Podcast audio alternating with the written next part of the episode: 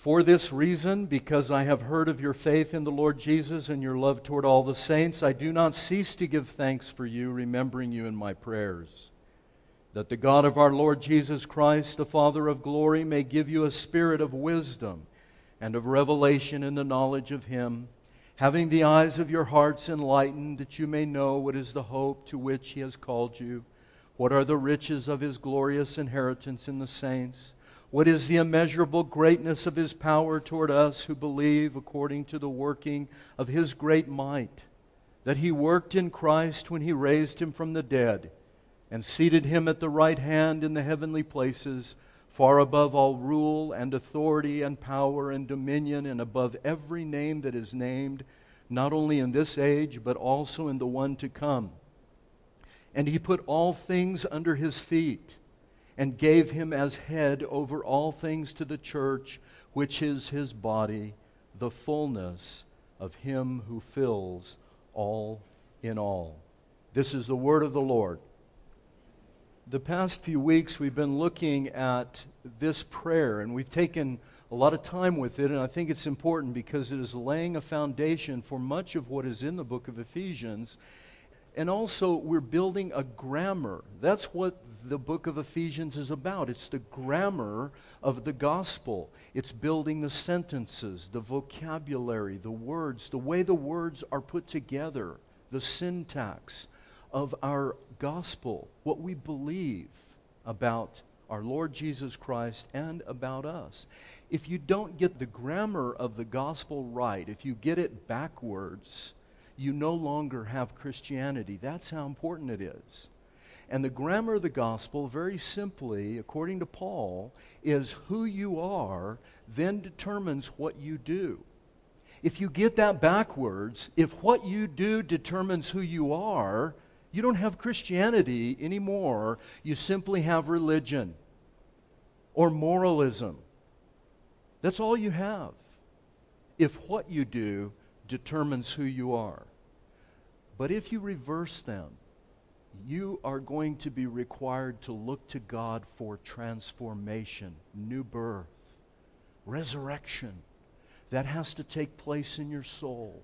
And then from that and out from that flows everything else that we do and think and say. And if you get that, you have Christianity. You have something that's unique. It's not like any religion in the world. And so we've been talking about the characteristics, the first week, characteristics of our prayers. That's the importance of our heart. Last time I was here, we talked about the direction of our prayers, the importance of relationship. In other words, Paul builds a grammar of Trinitarianism. The Trinity is very difficult to understand. But what he's saying is that as you pray, you're not praying at an object. You are praying to someone who is in relationship with you. Father, Son, Holy Spirit, this intense and profound relationship of the Trinity, whatever that mysterious thing is, and he, who He is, whatever it is, you're in relationship with it. You're not praying to uh, an idol, to uh, something that's just wood or stone or metal, but someone who truly is involved in your life. So that's the importance of relationship. Today we're going to talk about the content of our prayers, the importance of doctrine. The importance of doctrine. Now, I, I doubt that I'll get any pushback from this crowd because we are all about doctrine. We love doctrine. I mean, I, I think it is extremely important. I'm going to make a case for it. People say, well, you know, doctrine's not important. Doctrine divides. Yes, it divides. It's supposed to divide. It's supposed to divide error from truth. And if you don't think it matters, then you can join the rest of the throng of American evangelicalisms, and R.C. Sproul and Ligonier Ministry and Lifeway just did an amazing survey. It's in Christianity Today. And the, the, the reality that the evangelical church and America in general, and the evangelical church in particular, is just ridden with heresy. And heresy of the most terrible kind. It's not splitting hairs over minor doctrines things like the Trinity. Most Evangelicals are not Trinitarian, they're modalists, which is a heresy. Most evangelical Christians believe that the Holy Spirit is, listen, a force, not a person. And those are just a few. And the statistics for Americans, just in general, is much worse. So doctrine matters, folks. We will lose our faith if we don't know what we believe and why we believe it. And Paul rolls out this prayer, and it's just chocked full of doctrine. So, doctrine is extremely important. And we're going to build our grammar, the grammar of the gospel that is rich in doctrine, so that when you go to God and you're praying, your prayers will be listen, your prayers can be simple, simple, and yet substantial. Simple and yet substantial. You don't have to pray deep theological prayers. Paul doesn't. But they need to be substantial. They need to have substance, and that's what we're going to look at this morning. We're going to look at three things. First of all, we're going to look at the content of our prayers, the doctrine of God concerning His person, who God is, because Paul clearly is talking about that. Secondly, we're going to look at the doctrine of His promise. What our future holds. Wouldn't you like to know the future? What your future holds? I'm going to tell you this morning, or Paul will tell you through me. And finally, we're going to look at the doctrine of his power, concerning his power, the resurrection. And so we're going to look at his person, God the Father, the person of God the Son, God the Holy Spirit. We're going to look at his promise. And, sec- and thirdly, we'll look at his power. So let's, let's get into it and. Uh, First, his person. Now, we could spend, there are volumes, any of you that are that love books and systematic theology, there are books. I have a book by uh, uh, Stephen Charnock that is literally this thick. You can barely open it.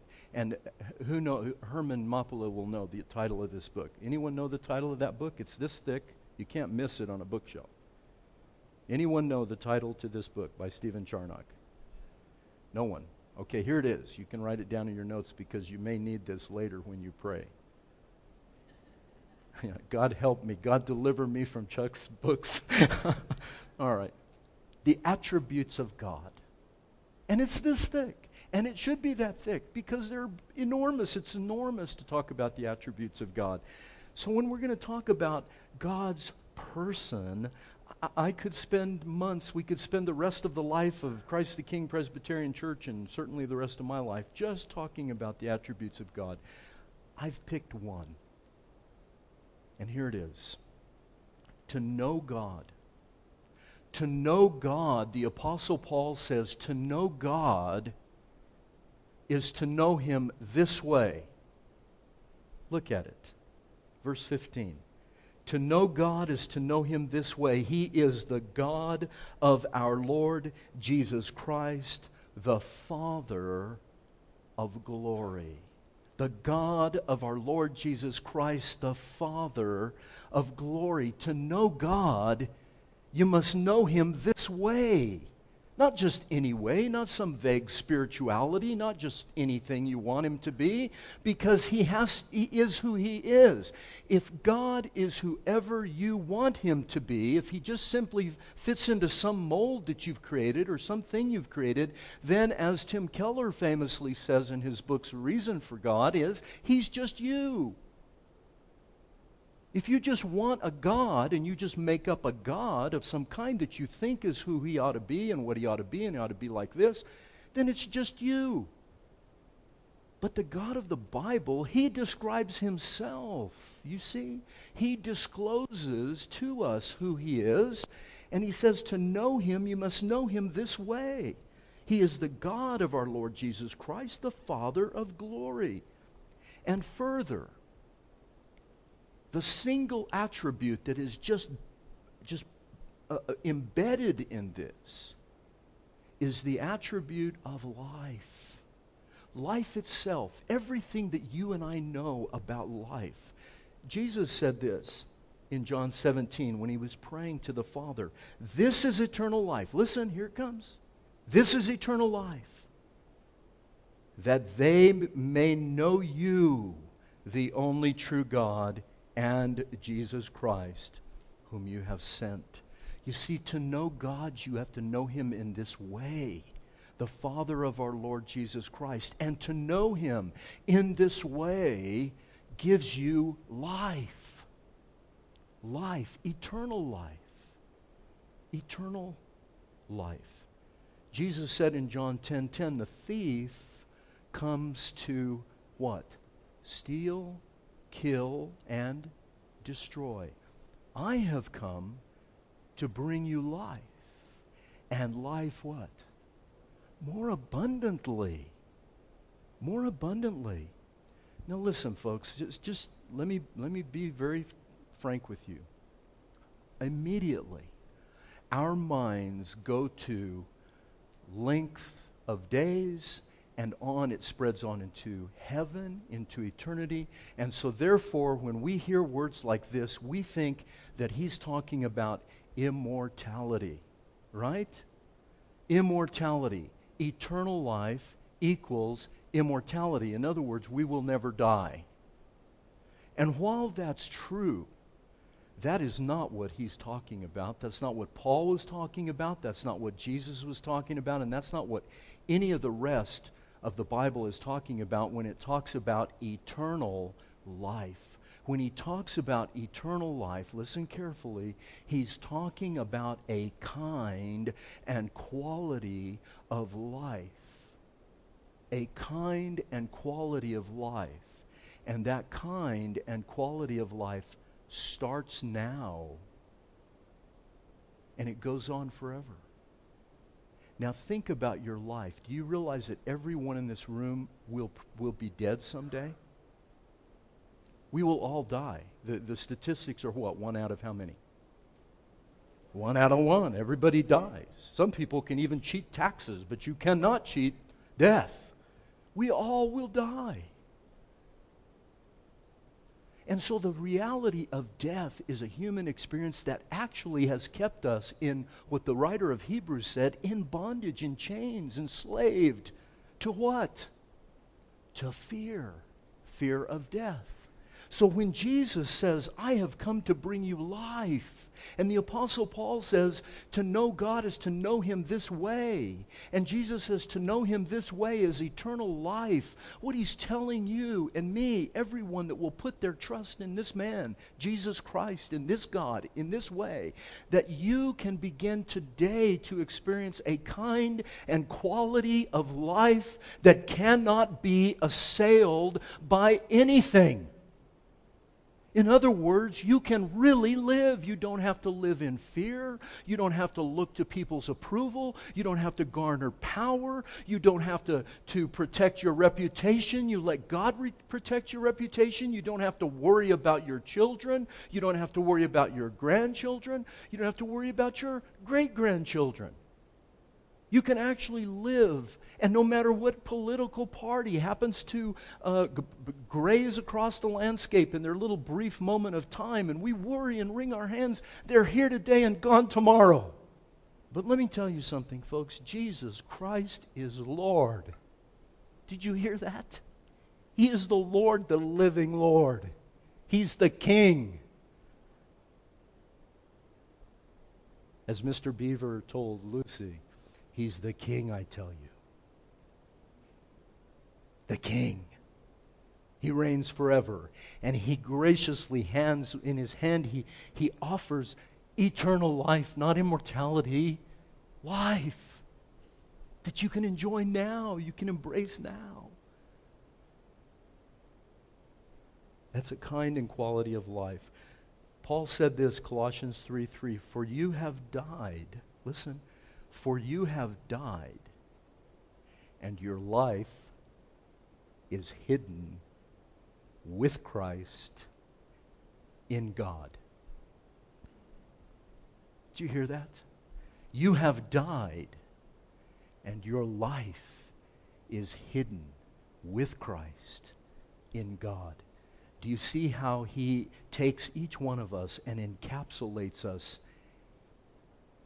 in a lockbox of security so that nothing can touch you. Yes, you'll suffer. Yes, you'll have pain. You might have diseases. Who knows what God may bring, what suffering may come?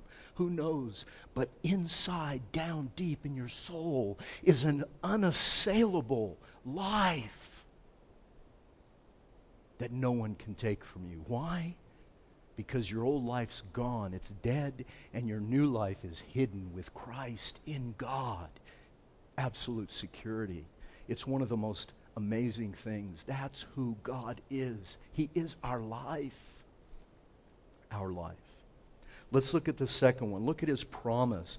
What does the future hold? The future, Paul says in his prayer, is basically twofold. The future is a hope and an inheritance. Uh, look at verse 18. He prays that the eyes of our hearts would be enlightened, that we may know first what is the hope of our calling, and secondly, what is the riches of this glorious inheritance. So let, us look at the, the idea of hope. Listen to what's sent. Now, I've told you all this for years, and many of you have gotten it, but some haven't. So listen.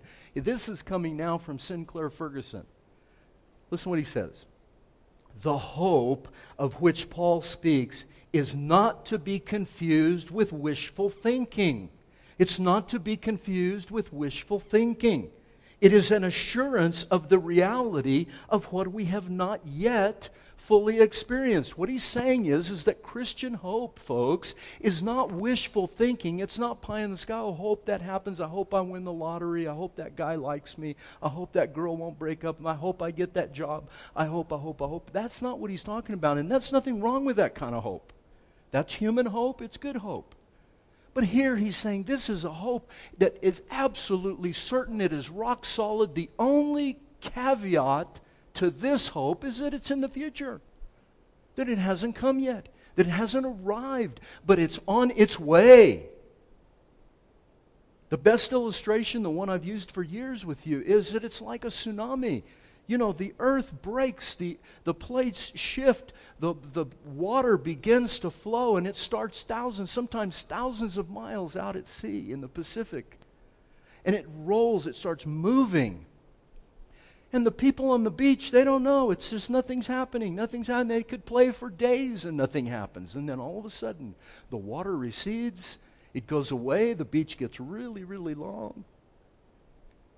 And you can see, you know, boats out there stranded, and then all of a sudden, here comes the water. You see, that is the hope that we have as Christians. That hope happened the day that the stone rolled away from the tomb and Jesus stepped out of that, that hole in the ground, whatever it was, when he stepped out of that hole in the ground, the earth shook, the rocks rent, and there, the, the tidal wave began, and it is on its way. It's not wishful thinking, it is certain. He will return bodily someday, I don't know when whatever Nicolas Cage might think is wrong. Nobody is watching movies. Okay, never mind. All right. Whatever he thinks is wrong. We don't know when he's going to be here, but he's coming, and all of his promises are coming. All the fulfillment of those promises coming, and you can start living in that now. The reality of it comes to us now. The hope is real, it's rock solid. You can go to the bank you can bet your life.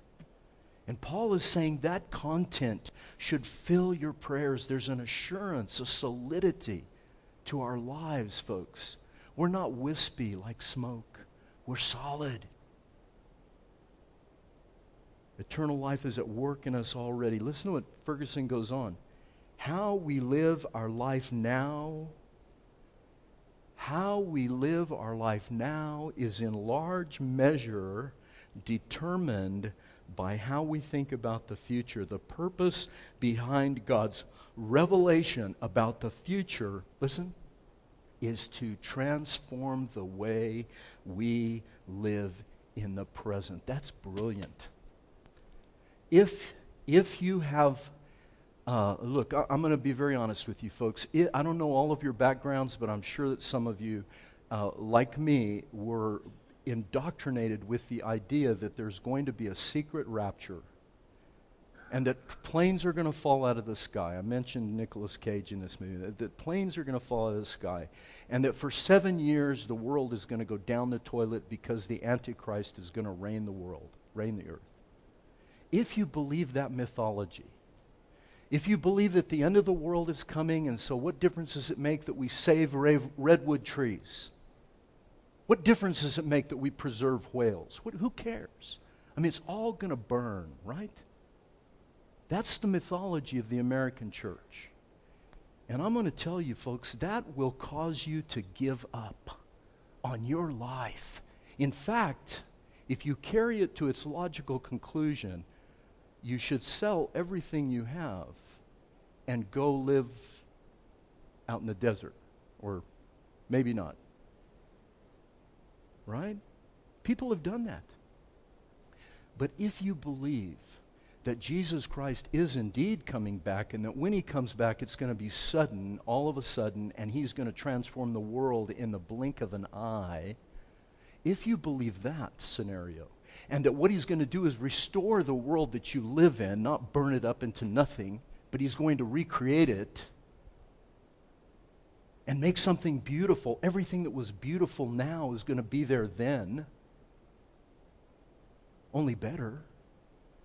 If you believe that, then you'll invest deeply in your families. In fact, you'll bring your children when they're little babies so that I can baptize them. You Baptists, you.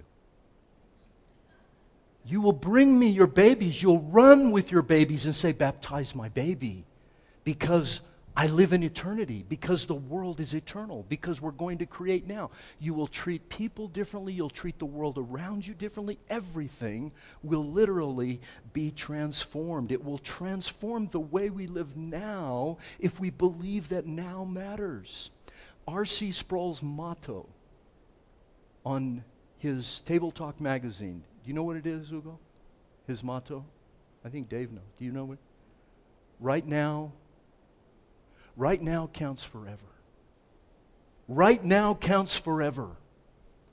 What you do now is going to go into eternity. It's not just going to disappear one day, it matters. Your children matter. Your children's children matter. Your work matters. The art you create matters. The beauty, the romance, the love that you have. All of it matters. Not just till the end of the day, but for eternity. It gives us an immense purpose for living and an incredible hope. Don't give up, folks. Don't give up on your marriages. Don't give up on your friends. Don't give up on people in the church. Oh, well, they didn't talk to me, they weren't nice to me, or whatever. Don't give up. It's okay to suffer a little bit. It's okay. You won't die.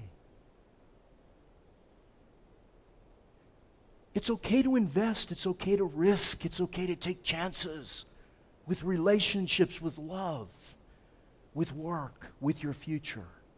Which job should I take? I've got three jobs. You know what? Pick one. Quit agonizing which one's the right one. You can't make a mistake. Right, Scott? Yeah. You can't make a mistake. It's impossible for you to make a mistake. Pick whichever one you want. Well, I don't know which person to marry.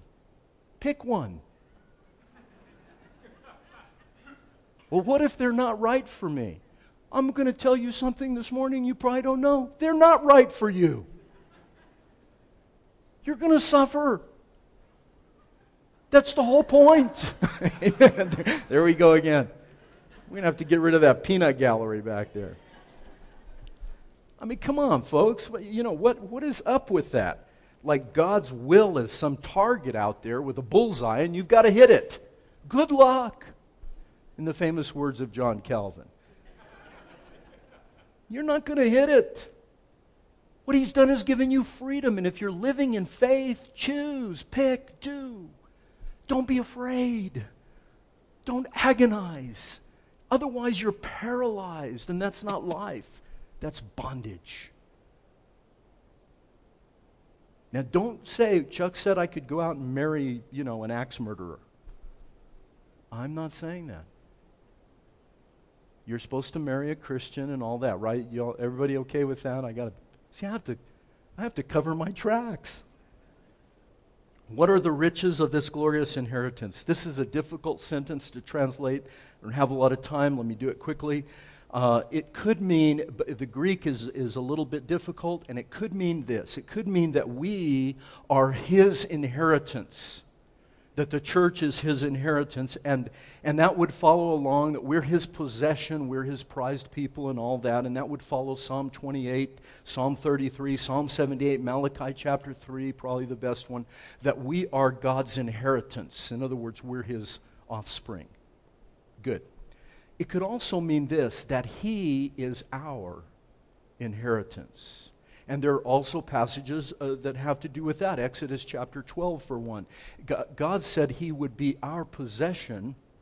And the way that we would know that is that He would be present with us, He would live with us and he would give us a place to live, which was the land, the land of Israel. And so he said, I will be your, your, your inheritance. I will live with you. I'll be, your pre- I'll be present with you, and we'll live together in the land. So the Greek, uh, the, the, the, actual Greek language is very ambiguous. You don't, we don't know.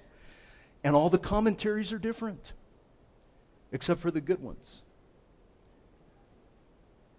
And guess what the good ones say? That Paul probably was intentionally ambiguous because he wants it to be both.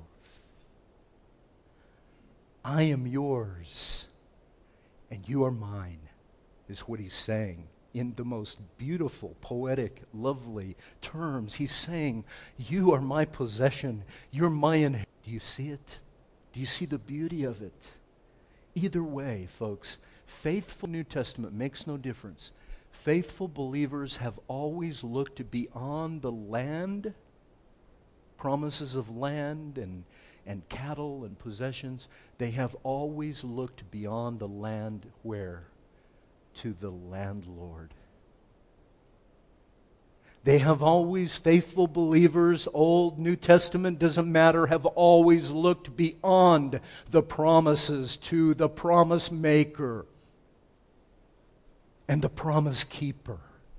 We have always, those of us who are trusting in this God, have always looked beyond all of that to Him. Because if you have Him, what do you have? Everything else. Yes? If you get Him, you get it all. Some now, some later. If you don't have Him, you don't have anything. You can have all the money in the world, it will be meaningless to you. It'll be like sawdust. Ask anybody that's got it, and they'll tell you.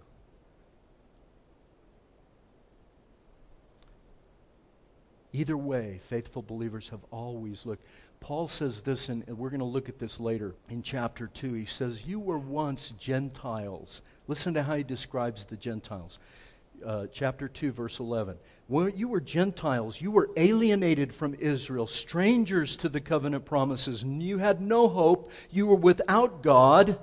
And then he uses the two best words in the whole Bible. He says, But now, but now you who were far off have been brought near.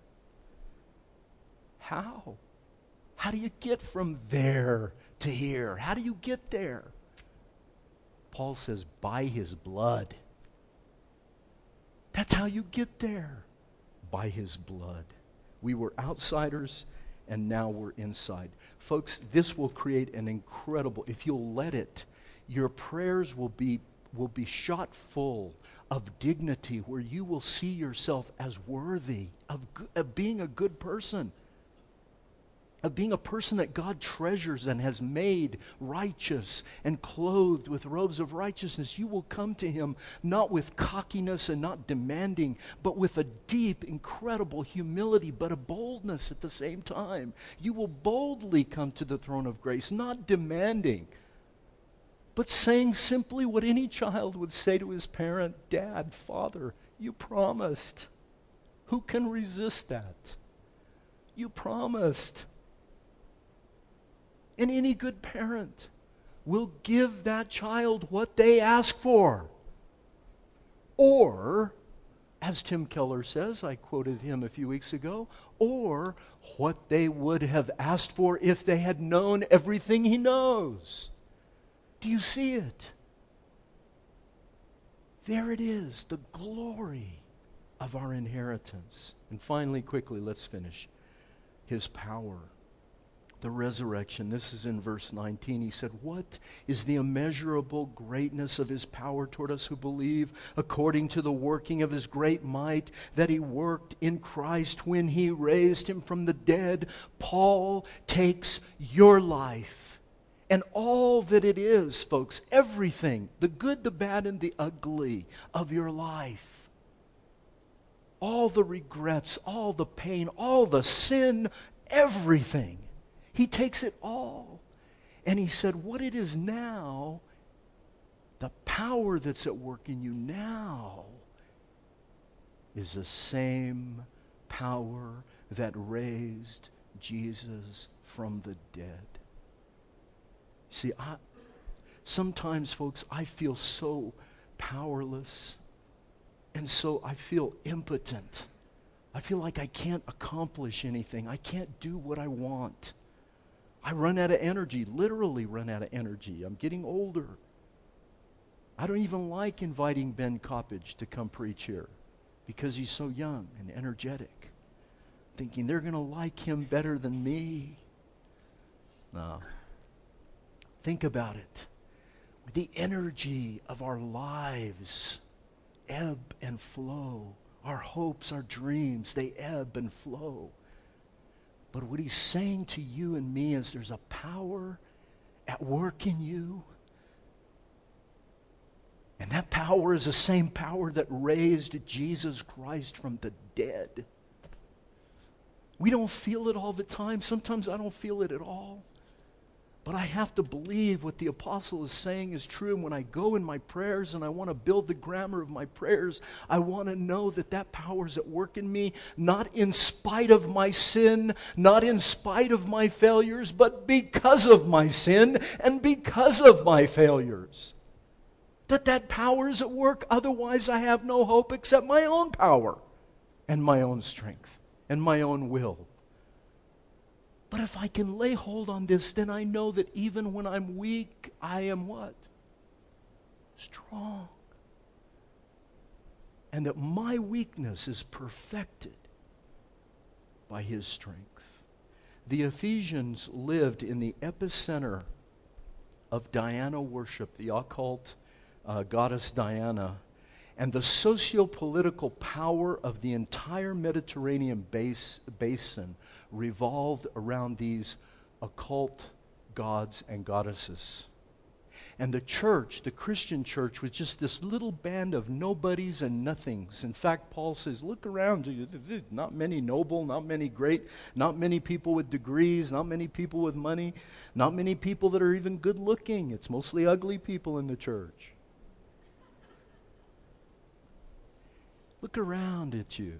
How weak you are, how nothing you are. And we feel that way sometimes.